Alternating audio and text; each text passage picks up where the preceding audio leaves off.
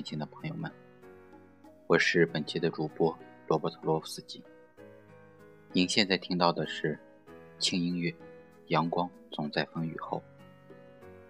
本期我为大家带来的是李连杰的《一切困难都是为了让我们更加强大》。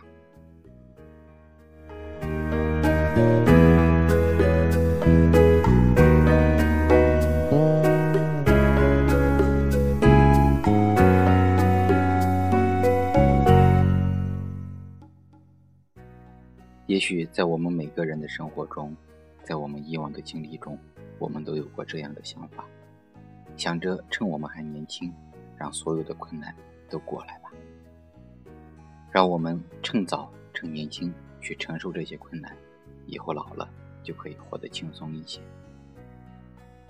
今天李连杰带给我们的这篇文章，可能让我们对这个问题会有更加深刻的一些认识。李连杰说：“他说，在一次电话采访中，有一个记者曾经问过他一个很好的问题。那位记者说：‘李连杰，你这些年都是一帆风顺，你是怎么变得这么强大的呢？’这位记者在采访李连杰之前，肯定没有做过认真的准备。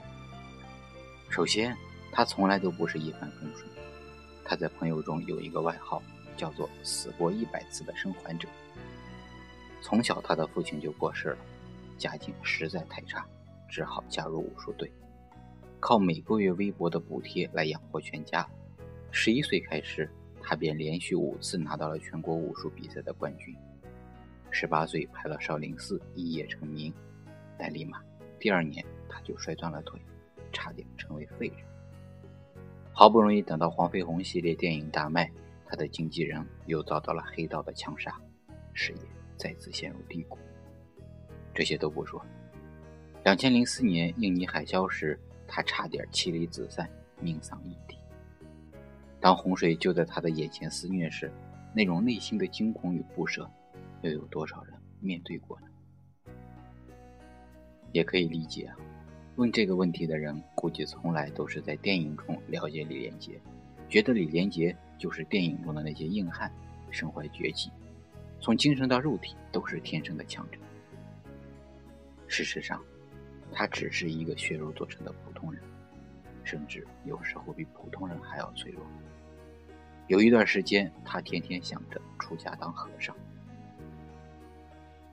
但是少林寺的一位高僧却不同意他这样做，因为出家并不能从根本上解决问题，佛家还讲究入世修行。后来，李连杰去好莱坞发展时，他记住一句话：一切困难都是为了帮助自己变得更加强大。这话听起来实在不像是什么祝福。果然，到了好莱坞，事情并不顺利。虽然台湾老板杨增奎花了上亿元帮他打造形象、创造机会，但傲慢的好莱坞并不肯接受他这个身高才一米七的华人。李连杰忍着，直到一次在片场，导演把剧本甩在他的脸上，冷冷地问李连杰：“你是不是不懂英文，没有看懂剧本啊？”那个晚上，李连杰打电话给那位高僧，他淡淡的说：“这些年你吃了不少苦头，但回过头来想一想，是现在的你的强大，还是过去的你更强大？”李连杰一愣。想着自己这半生的经历，的确，那些困难现在看起来都不值得一提了。可当时，何尝不是逼自己无路可逃呢？可见，困难的确在让我们变得强大，至少，让李连杰的承受能力越来越强。从那以后，李连杰不再惧怕任何困境，对困境内外甚至抱着一种欢迎的态度。朋友们都说他疯了。但在他心里，他知道，这不过是在困难中修炼自己而已。拍摄《英雄》的那段时间，章子怡很受非议，甚至在剧组中也被某些人孤立。在他身上，李连杰看到了刚出道的自己，冲动、爱憎分明，心里有什么，脸上从来藏不住。于是李连杰把自己的经验告诉了他。慢慢的，章子怡也从留言中脱胎换骨，开始表现出一个坚强的张小妹。这两年，李连杰对武术指导越来越有想法，很想和观众分享这种想法。于是，他请人编写了宣扬和平的电影《西藏武僧在纽约》。很多片商对名字很感兴趣，但一看剧本就不肯投资，因为里面的武打场面太少了，不够商业化。到哪里去找投资商？每晚这个问题都折磨着李连杰，无法入睡。实在没办法了，他找到法国的著名导演吕卫聪，便自掏腰包自己拍。拍完之后，李连杰说电影的前九十分钟十分的精彩脱俗。但后三十分钟就落入了武打片的俗套，就要求改结尾。别人都觉得他疯了，改结尾是自杀行为啊，会让票房一落千丈。吕克贝松也十分惊奇地问李连杰：“你真的想要得罪你所有的观众吗？”李连杰笑着说：“那就试一次吧。”事实是，电影还没有公开放映，就受到了不少电影专家和媒体的关注。慢慢的，随着霍元甲的再度追击，大家也开始知道，哦，原来李连杰并不是一个武打机器，他也是有自己的想法的。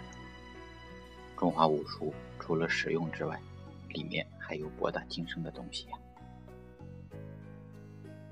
这就是他的目的，既要表达内心，又要保证票房，的确是一件太困难的事情。但是他知道，困难总会过去。而经历困难的人，却在这个过程中变得更加乐观，更加有力量。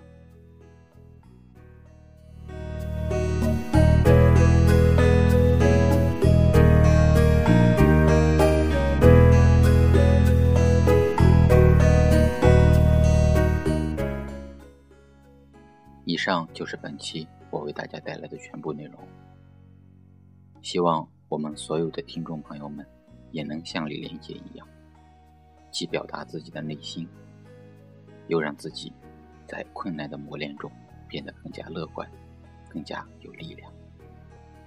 让我们用积极的心态来迎接所有的困难，在将来某一天，我们一定会感谢这些困难，让我们变得那样的强大。